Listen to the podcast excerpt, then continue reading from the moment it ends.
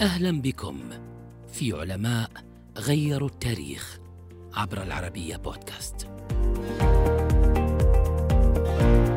النظرية أقل أهمية من التجارب العلمية. كانت تلك الكلمات هي شعاره في حياته العلمية.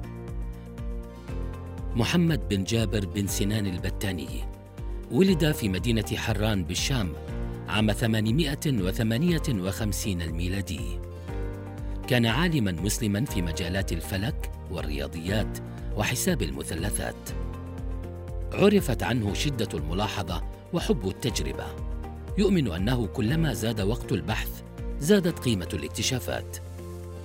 أقام مرصده الفلكي في أنطاكيا الذي عرف باسم مرصد البتاني.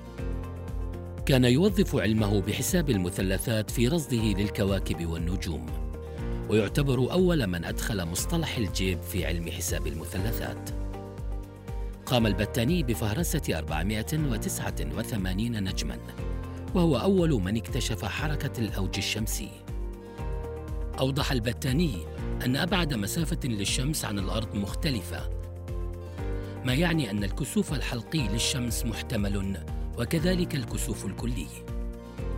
أعطى تفصيلا دقيقا لمسار الشمس وأكد أن الكواكب تدور حولها.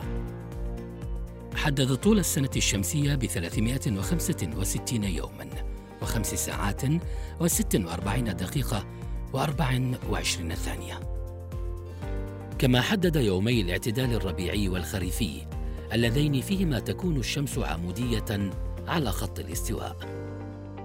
الزيج الصابئ كتاب وضع فيه جداول الكواكب الثابتة وجداول الأجرام التي رصدها. خصص 22 فصلا من الكتاب لرصد وتعديل أخطاء بطليموس في كتابه المجسطي.